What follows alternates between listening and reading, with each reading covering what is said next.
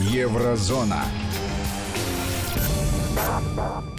Здравствуйте, в студии Владимир Сергеенко и Сергей Корнеевский. Владимир, здравствуйте. Здравствуйте, дорогие радиослушатели. Здравствуйте, дорогие радиозрители. Здравствуйте, Сергей. Владимир, как дела в еврозоне? Вы знаете, по-разному. Все зависит от того, с какого берега смотреть, слева или справа. Ну, лучше с нашего. Наш правый? Западного или восточного? Восточного. Э, со справедливого или с э, продажного? А насчет того, что слева или справа, знаете, это сразу уже такая политическая игра, игра слов начинается. Да. У нас, давайте так, лозунг фашизм не пройдет. Это абсолютно новая э, для нас степень взаимоотношений с теми идиомами, с теми философскими, с теми э, политическими веяниями, которые есть. И в этом отношении, я так скажу, ситуация в корне изменилась. Сильно изменилась. Я сегодня разговаривал с коллегами, пробовал как-то отреагировать, но мы еще в процессе, мы, конечно же, обязаны просто отреагировать. Это в первую очередь гражданская позиция, в первую очередь, потому что э, то, что сделала Süddeutsche Zeitung, все-таки это газета уважаемая, хорошая, я не качественная, могу... качественная, я не могу никаких претензий. В этой газете есть отдел даже, который занимается там проблемами иудаистики, то есть не просто там Холокоста, то есть, ну, иудаистики там, ну, по крайней мере, журналист, прикрепленный к этой теме, есть. И с той, и с другой стороны, который объективно рассматривает вещи, вообще претензий газет нет. Я очень удивлен, что эта газета напечатала этот материал, очень я удивлен. Понимаете, для меня Зильки Бекальки, Бекальки, она вообще никто и ничто после этого текста. Я бы очень хотел, чтобы она публично извинилась за то, что она написала, потому что это смесь непонимания, это ложь определенная, притом не просто там серое и черное, знаете, когда прячемся э, и говорим полуправду, в этом тоже есть и полуправда, там есть и откровенная ложь, просто откровенная ложь. Для меня страшно другое. Вот я считаю, что весь мейнстрим, который поддерживает эту тему, не только Süddeutsche Zeitung написала, поверьте, мейнстрим подхватил эту волну и пробует именно в таком контексте говорить. Мы можем говорить и о других изданиях. Просто первично написала Süddeutsche Zeitung, и беспощадно нужно относиться непосредственно к Зилке. Дело не в том, что тема Ленинграда и блокады является темой табу или не табу советского периода времени. Дело не в том, что существуют разные взгляды. Дело в том, что у меня непосредственная претензия к этой статье. И почему я говорю, что в этой статье есть непосредственная ложь? Для этого я обращусь к другому журналу. В некоторые моменты приходится иногда действительно ссылаться на источник, чтобы потом мне не сказали, знаете, откуда ты взял эту информацию. В этом отношении замечательный журнал Цицера, философский, который рассуждает, предоставляет трибуну, э, политически грамотный журнал, очень такое, тоже очень уважаемое издание. И, в принципе, если взять и сравнить то, что написала Зилка в Süddeutsche Zeitung, и то, что написал Cicero, это несопоставимые вещи. Э, Давайте напомним, речь идет Давайте. о том, что она раскритиковала Россию за героизацию блокады якобы праздновать э, блокаду, э, ну, снятие блокады нельзя, потому что это большая трагедия, вся блокада, да? Значит, в Süddeutsche Zeitung появилась статья под названием «Москва злоупотребляет памятью о Ленинграде». Это прям вынесено в шапку в заголовок. И дальше вроде бы как начало, то есть уже, уже знаете, такое там, Москва злоупотребляет памятью Ленинграда. У, уже меня интригует, что, что, а ведь действительно, вы знаете, а вдруг в самом деле злоупотребляет? То есть такой крикливый заголовок.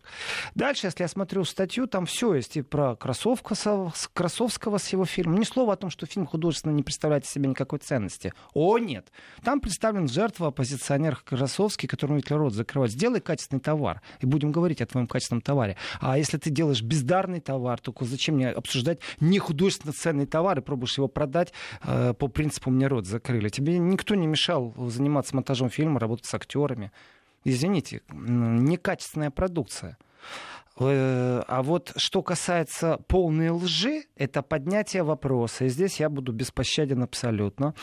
Э, поднятие вопроса о том, что в этой статье стоит, о том, что, в принципе, в смерти ленинградцев часть вины лежит на руководстве Советского Союза, на руководстве Советского Союза Сталине конкретно, и что можно было по-другому. Так вот, неуважаемые Зилки-бегалки, я вам объясняю, что существуют документы. Зайдите и почитайте, что пишет об этом Цицера. Эти документы, это не просто документы, просто чтобы вы знали раз и навсегда, из каких уст и кто и о чем говорил. Дело в том, что вся драма, которая разыгрывалась, вся трагедия, которая разыгрывалась для кого-то в Великой Отечественной, для кого-то во Второй мировой войне, она проходила под определенным контролем определенных лиц. И конкретно никто иной, между прочим, как э, верховный главнокомандующий оперативного штаба германского Альфред Йодель, это из его уст было озвучено первый раз, что фюрер сказал, ни в коем случае города не брать. Ни Ленинград, ни Москву, даже если противная сторона вдруг такое предложение сделает. То есть уже было распоряжение не брать. Это только так, для начала, чтобы вы понимали, если есть такое распоряжение. Пойдем дальше. Значит, кроме того, что не брать, существовал вопрос, если немцы входят в город, любой город, который они завоевали, что делать с гражданским населением? Существует принципы ведения войны, уничтожения боевых складов, армии, личного состава. Ну, вот здесь мы понимаем все. Но когда начинают сразу бомбить склады с питанием, то mm-hmm. это удар идет по гражданскому населению. Это называется э, преступление против человечности. И нацистская Германия разбомбила склады.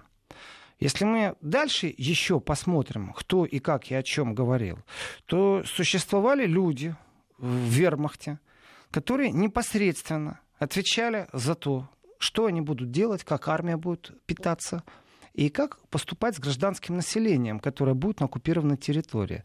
Так вот, фраза, которая прозвучала непосредственно от тех, кто занимался этим обеспечением в вермахте, прозвучала о том, что нужно уничтожать по-научному населения Ленинграда. Поэтому говорить о том, что несет ответственность советское руководство, это делать не что иное, как повторять Геббельса. Потому что Геббельс выпустил листовку, которая была разбросана над Ленинградом. Геббельс с этой листовкой ознакомил, это было его задание, ознакомил представительство западных СМИ.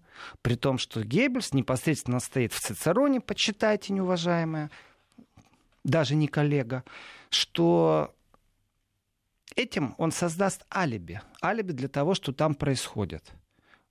Вам сегодня от чего нужно алиби, спрошу я вас?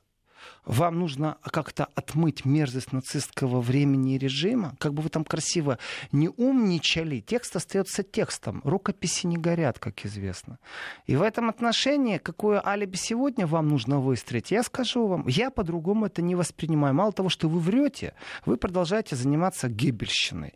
Потому что алиби вы берете для тех, кто пробует оправдать нацистский режим. Мол, они не такие виноваты. Э, я не очень, так знаете, так, с одной стороны, хорошо отношусь. Для меня это тяжелая тема. Я говорил, вот, даже говорить тяжело. Вот немецкое правительство выделило 12 миллионов. Ну, нельзя сказать, что это плохо. 12 миллионов а, вот на больницу и на комплекс, где будут встречаться а, немцы и русские. Ну, вот вроде бы все хорошо.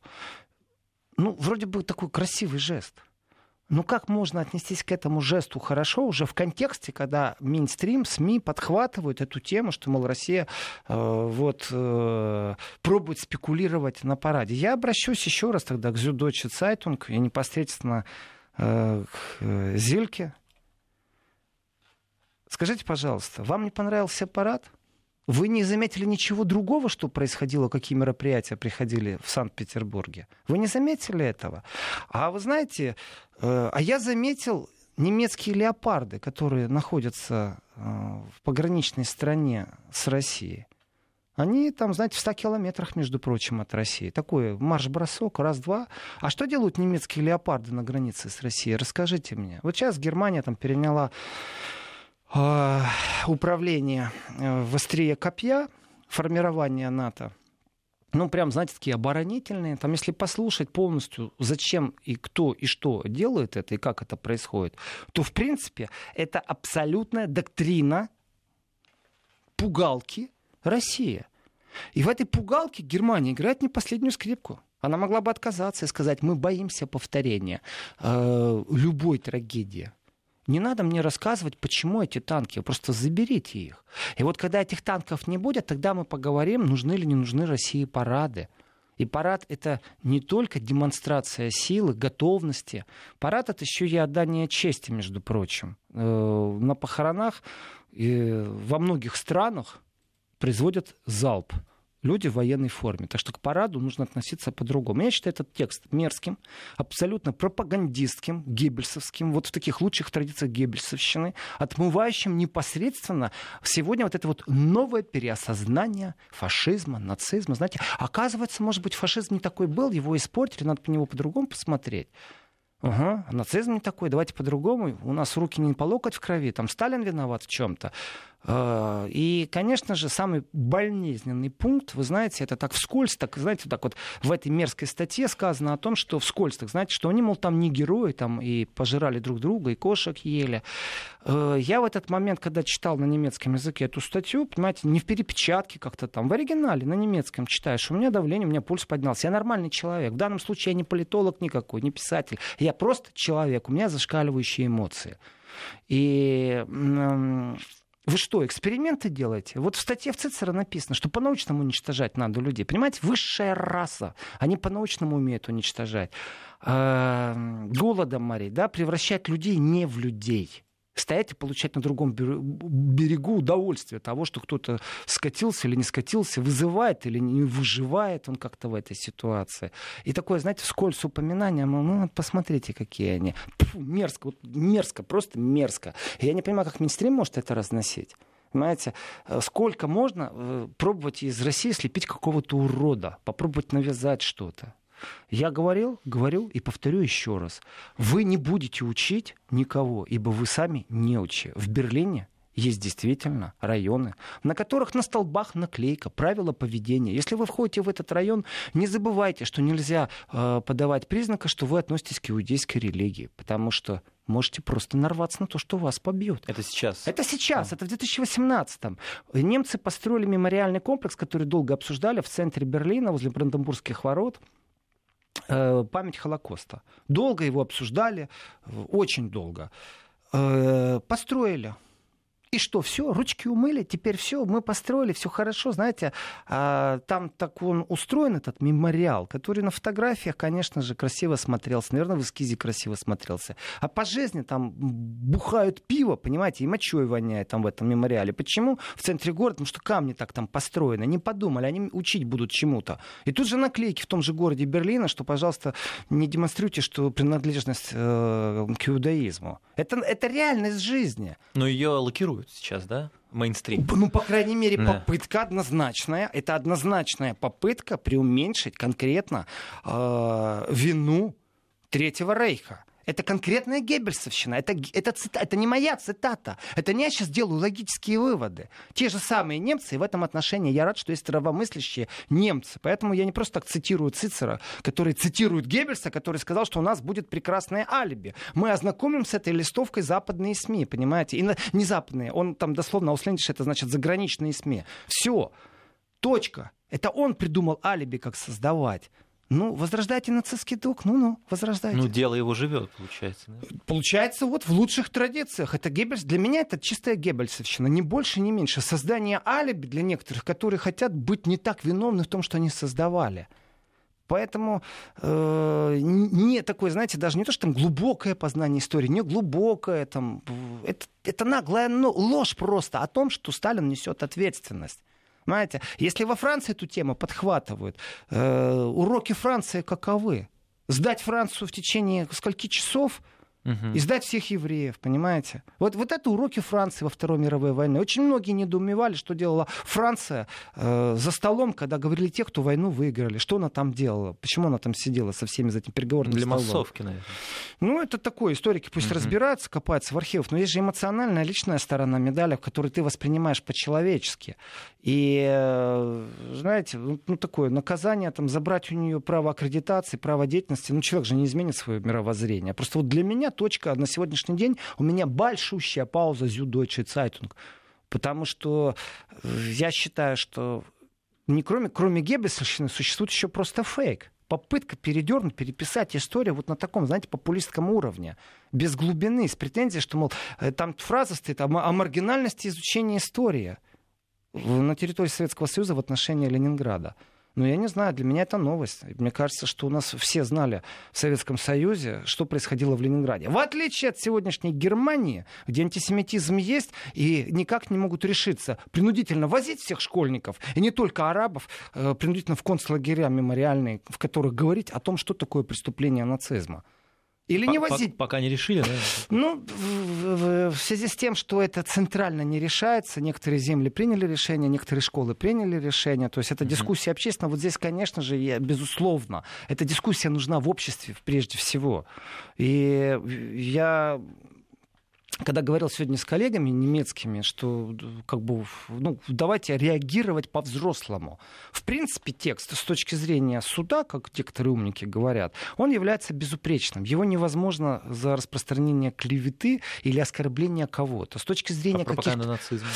Вот с пропагандой нацизма тоже очень тяжело будет доказать. Журналистки, знаете, так выверено все. Это реальный пропагандистический текст, не больше, не меньше, который умаляет э, преступление нацизма в данном случае. Знаете, это очень аккуратно, очень так корректно написано. Иногда фразы некоторые можно различить пропагандистическую фразу, а некоторые там злостный фейк. Мое мнение, оно может не совпать с мнением суда. Но если мои коллеги присоединяются ко мне, и таких, как мы, много, которые точно так же воспринимают это, то, конечно, об этом надо говорить. И система борьбы с такими статьями, знаете, тут обсуждали, как поступить. Но сейчас напишешь где-то статью, Минстрим ее просто не, не заметит. Написать возмущенную статью туда, вот есть такие лезер-брифы, э, письма читателей, они их публикуют иногда, вы знаете, просто чтобы, чтобы они знали. То для силы с кем подписать. У меня нет ни одного знакомого, который был бы, не был возмущен этой э, статьей. То есть мы очень эмоционально обсуждаем эту статью. Притом я рад, что есть другие немцы, Именно немцы, именно да, немцы. Я сегодня потратил огромное количество времени mm-hmm. именно на немецком языке, обсуждая с немецкими коллегами эту статью. Ну, может, меня заклинило просто. Ну, таким простым mm-hmm. человеческим языком сейчас говорю. Нет, это впечатление от этой мерзкой статьи у нормальных немцев именно такое же. Здесь я вижу заточенность на определенные политические движения. Знаете, мне не нравится мне это. Э, в преддверии, мы знаем, когда дата, в преддверии даты мы делаем какой-то фильм, который вызывает скандал. Мне не понравились высказывания, уж простите, э, российских либералов некоторых, которые там начинают тему «мне стыдно», мол, не так все, вот надо так. Вы знаете, если вы хотите так, сделайте лучше. Вам никто не мешает провести ваши мероприятия памяти, почтить память, как вы считаете это нужным. Обсуждать или не обсуждать некоторые элементы того, как было проведены вот эти мероприятия. Для всего человечества это был геноцид советского народа, ленинградцев. А, прорыв блокады, снятие, это маленькая победа, которую многие таки писали. Это был День Победы ленинградцев. Это праздник, тот, который со слезами. В этом отношении другого мнения нет. Это и есть та высшая человеческая суть, которая нас объединяет. Это наши ценности. И если в этот момент вы позволяете себе напасть на мою человеческую ценность, то есть попробовать доказать мне, что нацизм не виноват, то в принципе, в принципе, вот здесь, вот как Сергей, то, что вы спросили, что, в принципе, обеливание фашизма, это единственный пункт, где я могу зацепиться в статье и попробовать объяснить суду, чтобы суд изъял эту статью, потому что она считается э, обеливанием нацизма. И суд примет решение. И я скажу так, что если суд примет, вот здесь вот нужно принять тоже такое глобальное решение. Если ты подаешь в суд, а суд вдруг станет на сторону Зюдовича скажет, знаете, свобода мнения у нас. И тогда я скажу, ну все, ребятки, приплыли. Теперь в судам нельзя верить. То есть тут нужно тоже волевое решение принять. То есть просто э, как бы общественная поддержка в противовес этому мнению или же и на этом остановиться, или же попробовать добиться судебного изъятия этой статьи. Хотя это вот должны профессионалы-юристы говорить. Э, переступила ли она грань современного уголовного кодекса и права. Для меня она просто занимается пропагандой. Когда пропаганда безумно грамотная, когда это все рассчитанные вещи. Э, ведь когда она говорит о Красовском, она же не сказала ни слова о художественной ценности. Ну, ни слова о художественной ценности. Ведь когда она сказала о том, что э, парад победы, не парад победы, парад Ленинградской победы в сегодняшнем Санкт-Петербурге, вот акцент, что это неправильно, ну, давайте так, она же не врет, парад был, и это ее личное мнение. Другое, угу. Другая вещь, что она говорит о том, что тоже хитро спряталась. Вот это вот такая подлая, подлая, европейская, типичная, мерзкая, очень профессиональная хитрость в СМИ. Она же говорит, пусть историки разбираются, мог ли Сталин. Как будто она, мол, мол она не знает. Ее можно, знаете, так, э, поучить. Она скажет, ах, да, я не знал. Поэтому я ее отправляю к другим немецким коллегам, которые точно цитируют и Геббельса, и Геринга цитируют. Понимаете? Так что получается так, знаете, не знала и написала. Смущает другое. Зюдойче Цайтинг не является какой-то там третисортной газетой, которая на полке валяется на 50-м месте. Это газета достаточно очень даже уважаемая, так скажу. То есть для меня большое удивление. И вообще мейнстрим, который это подхватил, о, вот здесь уже можем смело говорить и о русофобии, и о создании врага. И вернемся с точки зрения леопардов на границе с Россией. Угу. Все понятно, зачем им это нужно. Небольшая, небольшая пауза, у нас сейчас новости, и мы вернемся. Еврозона. В Москве половина десятого. Новости. Студия Алексей Анисахаров. Здравствуйте. После кражи картины IP3 Крым в Третьяковке на всех экспонатах выставки Куинджи будут установлены специальные датчики сигнализации, которые обойдутся примерно в 2 миллиона рублей. Все работы среднего формата уже укрепили на стене, так что их невозможно снять. Об этом сообщила директор Третьяковки Зельфира Тригулова. По ее словам, галерея также может вести досмотр на выходе из музея. Да, я со всей ответственностью отвечаю, что все последующие выставки Третьяковской галереи галереи, несмотря на то, что их бюджеты уже давно сверстаны и спонсорские средства на это получены, будут э, оснащены подобными э, датчиками. Что касается других музеев, то я думаю, что это вопрос больше даже к Министерству культуры. Если это будет жесткой э, регламентацией, которая будет доведена до всех, значит, наверное, придется это делать э, всем музеям. Но мы должны тоже понимать, что это очень э, дорогостоящая история. Это увеличивает бюджеты выставок, как и страхование на весь период экспонирования. Но мир сегодня таков, что, к сожалению, эти меры нам всем сегодня кажутся абсолютно необходимыми. А насколько это дорогостоящая история? Э, если говорить о выставке Куинджи, там всего 700 квадратных метров, то это примерно 2 миллиона рублей. Крымский вал, эта сумма увеличивается в 2-3 раза в связи с тем, что это гораздо более масштабное пространство. Картина была украдена из Третьяковской галереи минувшим вечером. Преступник снял ее со стены и ушел на глазах у многочисленных посетителей. Сегодня утром он был задержан в поселке Заречье Московской области. Полотно Куинджи возвращено. Видимых повреждений на нем нет. Четырехкилометровая пробка образовалась в районе ДТП с участием восьми машин на пересечении Киевского и Боровского шоссе в Новой Москве. Об этом ТАСС сообщили в экстренных службах. А, по имеющимся данным столкнулись восемь машин, среди которых фура, газели и шесть легковых. Пострадали четверо человек.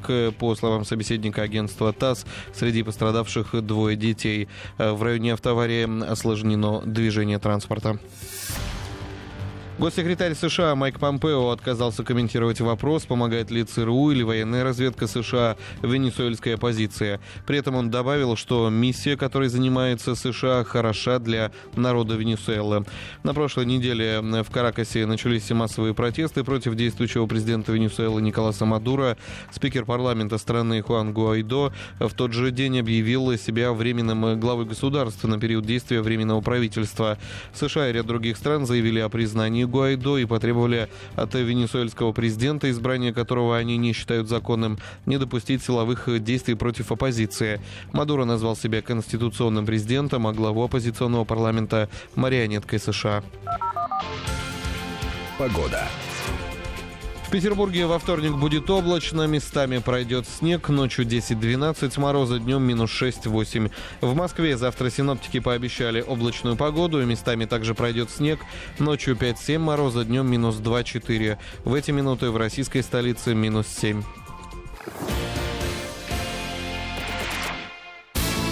Вести, Вести. ФМ. Эм. Москва 97 и 6. Санкт-Петербург 89 и 3. Еврозона.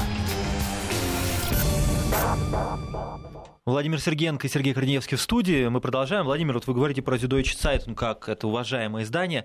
А как вообще это э, работает э, в Германии? Она кому-то принадлежит? Это какой-то магнат или это государство владеет? Я, обещ... я, я обещаю разобраться uh-huh. в этом вопросе. Я просто знаю коллег оттуда. Uh-huh. Я, я действительно удивлен. Uh-huh. Ну, ну да, мы все знаем, зрения... она уважаемая да, это... газета была. Ну, я не буду делить сейчас на уважаемых, неуважаемых. Uh-huh. Знаете, нравится, не нравится, дело такое. Да. Редакционная политика, не редакционная политика. Есть понятие цитируемости. В этом отношении есть газеты, которых мы не знаем, но часто цитируем. Э, есть газеты, которые, ну, э, как сказать, ну не просто мейнстрим, например, а спекулятивный мейнстрим, то есть общий поток, ну зашкаливайте, они не изучают ничего, не повторяют новости, которые кто-то разработал, они уже начинают их интерпретировать, и вот на этом они живут, интерпретация новостей, знаете, на кричалках каких-то, на пугалках, есть желтая пресса, которую тоже иногда приходится цитировать, потому что маразм зашкаливает, но у них есть свой пул журналистов, адекватные люди, встречались в командировках. То есть, вот действительно, я очень удивлен, э, что они это сделали. И они, может... Вот опять же, мне тяжело сейчас говорить, понимаете, я слова подыскиваю. Дело в том, что немецкая культура, э, образованный, воспитанный человек, прежде всего думающий человек, он не хочет причинять боли другому человеку. Эта статья причиняет боль не мне, эта статья просто оскорбляет достоинство, память. И в этом отношении я очень удивлен, что эту статью вот пропустили, напечатали с точки зрения э, какой-то непонятной направленности. Мол, опять русские все плохо делают или что? Или там Сталин виноват? Нет. Мне не интересуют эти вот, знаете, маленькие такие заголовочки, где стоит там, что... Или подзаголовочки акцент на чем вы ставите? Не рассказывайте мне сказки, что профессионалы не понимают, как делаются заголовки, шапки, на чем ставятся акценты. Э, акцент должен стоять на одном, а не, а не в подтексте стоять. Ой, да, вот там хуже нет ничего, конечно же, нацизм, но... И начинает мне объяснять, что это за но. Да меня не интересует это но, если честно. И вот здесь я удивлен. Те коллеги, кого я знаю, они не позволили бы себе просто боль причинить и на эту территорию разговора, на это поле дискуссионное зайти. А ведь упоминание, опять же, в этой статье, что, мол, там дождь попробовал говорить, там вот как его там воспринимают, опять же, причем тут дождь, опять же, абсолютно поверхностная статья, знаете, накиданная там на ура, что не понимают глубоко, кто, кто что инициировал, разговор инициировал о том, стоило ли сдать э, Ленинград или не стоило сдать. И насколько правомочно или сколько неправомочно вести этот разговор о Ленинграде, и стоило его сдавать, не стоило сдавать. Мы советские люди, а была ли возможность, а вот что это за такое понятие там, э, тех, кого вывезли, тех, кого не вывезли. Вы четко, еще, еще раз, это был приказ, и это вот как-то не звучит страшно, но тем не менее в человеческой истории никогда не было такого, чтобы вот брали город конкретно, не захвачивали, а, а убивали гражданское население всеми возможными методами. Это на приказном порядке. И э, вот этот вот специалист по питанию оберкоманда Вермахта Вильгельм Цигельмайер, это просто вот э, непрофессиональная журналистская статья, понимаете? Но в контексте болезненности темы ее восприятия я говорю, что это целенаправленная пропагандистическая статья. Или Süddeutsche Zeitung пусть извинится за то, что он, не, не разобравшись в ситуации, что-то брякнул. Понимаете, вот здесь я удивлен, потому что причинение кому-то боли не является политикой Süddeutsche Zeitung. В том смысле, что там адекватный журналистский пол, адекватная редакционная политика. Мы можем расходиться в разных мнениях и по-разному смотреть на объективные или необъективные подачи информации. Но в данном случае я разочарован, по-другому я ничего не могу сказать. Тяжелая тема действительно тяжелая. И переводить ее в разговор о том, что имеют право или не имеют права об этом немцы, говорят, да любой человек имеет право говорить на любую тему. Другой вопрос, зачем передергивать, зачем пробовать как-то обелить нацизм? Я вижу здесь обеление нацизма. Меня никто не переубедит, что это иначе. И все остальное, знаете, такие нехорошие вымыслы. А если разобраться с той ситуацией, которая сегодня существует, то я скажу, вот она вписывается в контекст и мейнстрима, и политики. Понимаете, Россия э, там на, танцует на гробах. Это цитата из этой статьи, понимаете? Мол, танцы устроили, веселянки такие, знаете. Вы о чем говорите вообще? Если вы считаете, что парад, который был в Ленинграде, это танцы на гробах, ну, я понимаю, на что они намекают, то я вам скажу, мало того, что вы не видите немецких леопардов на границе с Россией. А вы же не видите еще и нацизм на Украине? Вы же ослеплены эти глаза. Вы же молчите, когда в колокол нужно бить и кричать. Вы знаете, там э, существуют страны, в которых СС оказывается легитимной организацией. СС это ветераны э, войны. СС это допустимо, чтобы рисунки, детские конкурсы э, устраивать. Вот, вот этот весь, весь комплекс, понимаете, такая глубокая тишина. И вот этого они не видят. Вот здесь давайте разбираться. По-человечески не хотите? Значит, будет не по-человечески. И пока ваши танки на границах, будут и другие парады. И не удивляйтесь, когда будут учения какие-нибудь специфические. Когда ракеты появляются, которые вы перехватить не можете. Не надо кричать, что вы боитесь танки заберите, договоритесь, подпишите договора о ненападении правильные. Не выходите из договоров, не ставьте радар на границах. Список один и тот же, он не изменился за последние 15 лет. И завтра он не изменится. Никто не объявил о том, что что-то собирается изменить. Но немцы, кстати, вот здесь тоже скажу честно, немцы забили тревогу. Забили тревогу, осознавая, что порог, вот есть точка невозврата, Точка невозврата еще не пересечена, но порог холодной войны, вот он, прямо сейчас, когда Америка выходит из э, договора. Все. И вот здесь немцы, конечно же, тревогу забили по многим причинам даже не хочу их сейчас обсуждать, посвящу этому очередной раз, когда будет очередное заявление, потому что понятно, что в первую очередь ракеты, которые далеко не летают, они будут нацелены на территории в Европе определенные. Ну, куда ближе, конечно. Конечно, ну, конечно, mm-hmm. не летают на 10 тысяч до США. Mm-hmm. Поэтому Европа, которая спала спокойно, теперь будет знать, вот что в некотором э, царстве, в некотором государстве через некоторое время появятся ракеты, которые конкретно будут бомбить эту Европу. А что это значит? Это значит холодная война война пошла дальше, все. Поэтому мы стоим на пороге, но точка невозврата еще э, не, не дошла. Здесь вот Понимаете, это бревно в чужом глазу, бревно в своем глазу. Это не интерпретация событий, то, что происходило. Ведь комплекс мер, там, э, который, комплекс событий, э, то, что вот как вспоминали Ленинград, что фильмов не показывали. Я не отрывался, кстати. В Германии включил фильм, есть русский канал, я не отрывался, я смотрел фильм. Вот не отрывался, мне интересно было. Меня засосало фильм в главной роли, э, там Мерзликин играл, Ладога фильм «Дорога жизни». Потрясающая игра, вот, меня засосала. Вы что думаете, они показывают фильмы-то?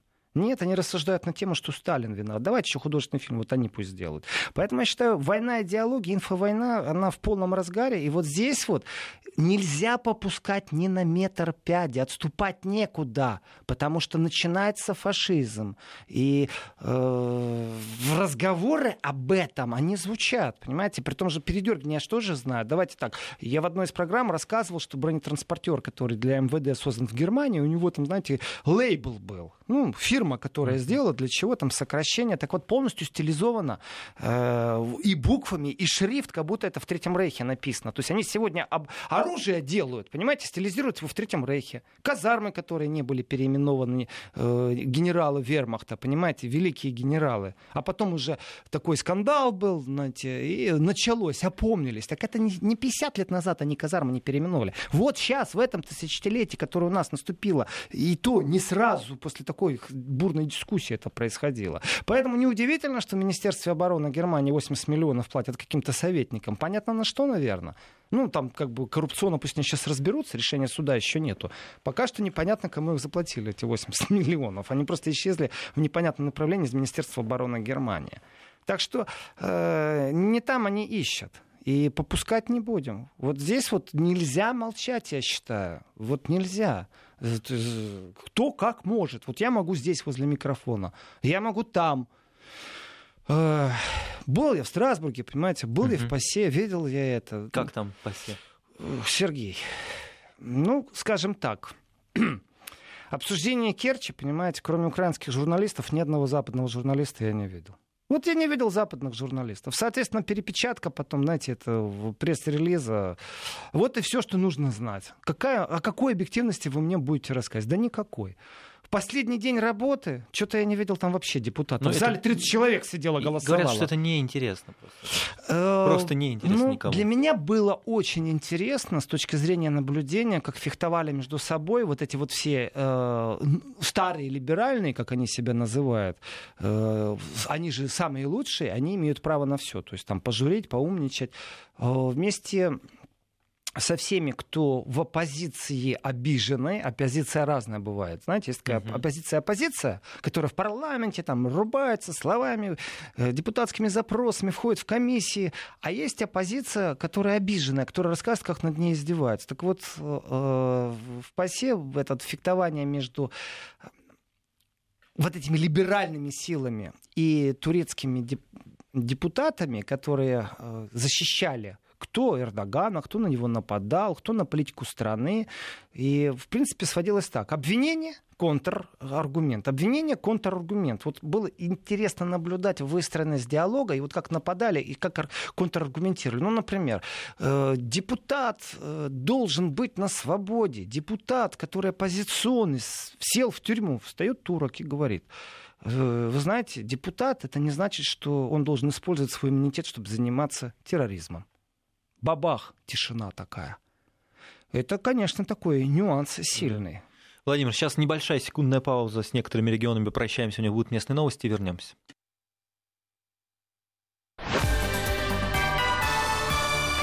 Вести ФМ. Ну, в общем, вам показалось, пасе занимаются какими-то своими делами, никому друг другу неинтересные темы. Нет, и мне передергивание, и передергивание нет, идет, да? Нет, вы меня не подведете под то, чтобы я ответил однозначно да, нет. Эм, э, я сказал, что мне интересно было наблюдать uh-huh. о политическом фехтовании между турками и, не, и, и другими турками, в том числе вот этим вот глобальным либерализмом, который есть, как они выстраивали защиту и контраргументацию. Я могу сказать так, чтобы очень не хотелось, чтобы огромное количество депутатов, которые которые интересуются действительно ситуацией России, которые друзья России, которые по крайней мере, правильно осознают, что с Россией надо дружить. Может, он не является там прокремлевских взглядов, ему это не надо, но он понимает, что с Россией надо жить дружно в экономическом пространстве, в промышленном, в научном пространстве, в военном нужно договариваться, понимать, что такое Америка. То в этом контексте ПАСЕ это организация официально, в которой нет Америки. Так вот, то, что я могу констатировать со стопроцентной уверенностью, то, что в Страсбурге огромное количество депутатов просто не имеют информацию. Откуда она у них может быть? Ну откуда? Что э, украинские пропагандисты им ее расскажут? Э, я вас умоляю. Вот в этом отношении турки решили по-другому они все-таки обогатили своим взглядом на жизнь тех, кто не понимал, что происходит. Я не знал этого турецкого имени, э, депутата, который сидит, потому что эти говорят, что он депутатский свой иммунитет использовал для того, чтобы популяризировать терроризм, занимался этим терроризмом. Вот у него забрали, потом был решение, депутатский иммунитет, потом было решение суда, потом посадили. И они говорят, что мы сделали не так? У вас какие-то претензии к суду, суд действовал, оспорьте это решение. Почему вы решили, почему на нас нападаете? Это террористическая организация с нашей точки зрения. То есть, и вот здесь вот, э, вы знаете, я сравнил, у меня было такое чувство, понимаете, ну не то чтобы обиды, ревности, нет, прагматизма, что нужно делать, что нужно делать, чтобы обогатить вот этих депутатов, которые хотели бы знать правду. Ну, я считаю, что политика у нас двери открыты, приезжайте, посмотрите, но она не очень функционирует, она правильная, но она не очень функционирует. Не все депутаты доедут до России, не все имеют предложение, то есть это же нужно поднять. Многие депутаты, например, он не по России работает, у него э, направление э, Африка, ну и тут вдруг он должен во фракции сказать, что я поеду в Россию, чтобы узнать, потому что здесь что-то не то. То есть там можно выстраивать э, определенную информационную политику обмениваясь. Очень многие говорят, что эм, это бесполезно, потому что кулуарно пьем вместе, выпиваем, выходим на трибуну, почему-то не голосуют против меня, то есть какой-то ура, толпа побежала, проголосовала. Это имеет место быть. Это правда. И вот здесь вот здоровая критика внутри ПАСЕ, она появилась. Я считаю, что организация просто устаревшая. Вот она реально, когда там один депутат выступил, знаете, там, лорд такой-то, я с 93-го года здесь вот сижу. Так ты с 93-го там сидишь, организация трещит по швам, превратилась в беззубую организацию, ничего умного не делает. Так что ж ты там сидишь, штаны протираешь, зарплату получаешь, а, лорд? Так оказывается, вот такие, как ты, развалили всю работу по сей, вместо живого организма превратили это в какой-то вот монстр непонятный. А это может работать и как-то по-другому, как живой организм и приносить Конечно. пользу, я, да? я считаю, что да. Вы видите, я, я да, считаю, что там? да. Потому что это пусть мое э, субъективное мнение, но почему я считаю, что да? Первое, еще раз, там нет американцев в прямом смысле слова. Пассивно, конечно, присутствуют, да, но их, они там как угодно, но это европейская площадка разговора, первое. Второе, э, я считаю, что очень многие, э, тех, кто приезжают с любой страны, не только из России, а из Сербии, а из Чехии, а из Словакии, из Венгрии. Вы знаете, там есть определенные инструменты. И приезжают депутаты, которые заточены, например, только на правоцентристскую идеологию национальный консервативный взгляд, mm. которых там могут, знаете, так, то правопопулисты называть, то еще кого-то. А есть настоящие убежденные социалисты. Это линия работы, партийная линия работы, где выстраивается идеологическое, философское будущее Европы, э, мировоззрение, как правильно выстраивать политику с точки зрения... Э, например, налогообразования к большим фирмам, к малым фирмам. Это разговоры философской направленности. Дело не в том, что мы поговорили, бессильно разбежались, ах, мы не нужны. Если не нужны, тогда заявите об этом и закройте дверь туда раз и навсегда. Но если э, исходить из того, что каждая площадка сейчас по обмену мнений на вес золота и максимально купируется, и представьте, вы приходите куда-то, вот вы пришли в цирк, и в цирке вам, э, вы не ходите в аквариум, не смотрите на рыбок, они плохие, там воняет. Ну вот если вы пришли в магазин покупать минеральную воду, а вам опять там на кассе говорят, вы, вы не ходили в аквариум еще? Нет, вот ну только mm-hmm. что открылся. Ну вот не ходите, там воняет. То, может вы так задумаетесь, может туда в самом деле не ходить, понимаете? Вот площадок, где Россия с кем-то разговаривает, не так много, я считаю. И в этом отношении все площадки хороши. Но это дискуссия совсем иного плана, потому что политика России, давайте тоже так честно скажем, что те 10 миллионов, которые Россия не заплатила, это сказывается на работе по СЕ. Сказывается. Конечно. Да? Об этом говорят депутаты, сокращения. И как бы там Украина не пробовала в данном случае какую-то контр-идею предоставить о том, что мы могли бы там кто-то зарплаты меньше получать в ПАСЕ. Наполните казну, а не сокращайте определенные моменты. Другое дело, что в ПАСЕ есть определенный бардак. И этот бардак называется так. Вот это парламентарская ассамблея Совета Европы, а вот Европарламент. Разделите функции, кто что может, а кто что не может. Потому что вполне возможно, что это пятая нога в колесе, и ваши советы, ваши резолюции, они просто не нужны, потому что они не имеют никакой силы. Тогда вы действительно протираете штаны и просто умничаете. Тогда говорите, мы клуб любителей поговорить ни о чем, потому что все равно потом по подлому проголосуем против вас, хотя до этого с вами будем э, чай пить. И дружить и поддерживать всю вашу нашу идеологию. И в этом отношении действительно нуждается в модернизации, но это уже не замалчиваемая тема. ПАСЕ в этом отношении начала внутри себя разговор. И этот разговор начался только потому, что российская дипломатия действует так, как она сегодня действует. И напряжение есть. А что будет на второй сессии? А вот когда придет время взнос платить, появится Россия или нет? И вот здесь, вы знаете, напряжение и есть и других. Я знаю, давайте возьмем там минимум, э, как минимум, это Кокс из Голландии и Хунько. Это э, объединенные угу. силы левых ПАСЕ, ну, ни в коем случае они не являются ну, какими-то там прокремлевскими, там, пророссийскими. Но это люди, которые говорят, что вот от Владивостока до Лиссабона, от Лиссабона до Владивостока мы должны жить дружно, правильно, без холодной войны, в правильном экономическом пространстве. Вот они об этом говорят. Но и тоже они говорят, слушай, у нас нет информации.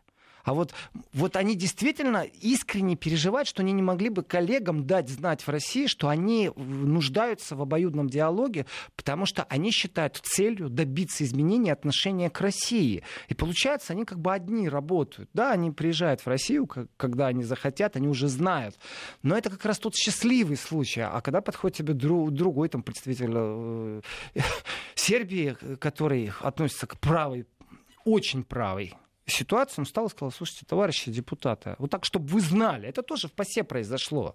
Э, между прочим, Путина избрал народ России. Он легитимный президент. А вот вы здесь наполовину, особенно делегации из некоторых стран, ну не очень-то у вас э, захват власти произошел. И Крым, это Россия, в этот момент такой зал, зал пошел шуметь, стучать там стали. И в этот момент четко было видно, что украинцы не привыкли к европейским дискуссиям, когда даже если тебе мнение не нравится, держи удар, встань и скажи свое мнение. Вот это вот по хрущевке каблуком стучать, там, и стали призывать к порядку. Почему? Потому что нету культуры поведения в парламенте. И у кого нету конкретно? У людей, которые отреагировали, украинцев, на слова э, европейского представителя в ПАСЕ. Это разницы нет какой. Он официальный статус имеет. Правый, левый, зеленый, красный. Разницы нет. И в этот момент, когда был шум и стук, и стали призывать к дисциплине, знаете, нужно было смотреть за журналистами из Украины. Все под, подскакивали к своим камерам, потому что уже засыпали, и начали снимать. И потом все исчезли. Потому что на самом деле их не интересует жизнь Европы. На самом деле их не интересует отношения Турции или система парламентской дискуссии. Нет, их интересует, знаете, сделать свое. Засветиться, сказать свои лозунги, понимаете, выдать вот эту вот всю обвинил, обвиниловку, всю обвинительную часть направления России. После этого можно и отвалить. И главное, чтобы еще показали там. Владимир, спасибо большое. Владимир Сергеенко был сейчас в эфире. Спасибо, до свидания. Еврозона.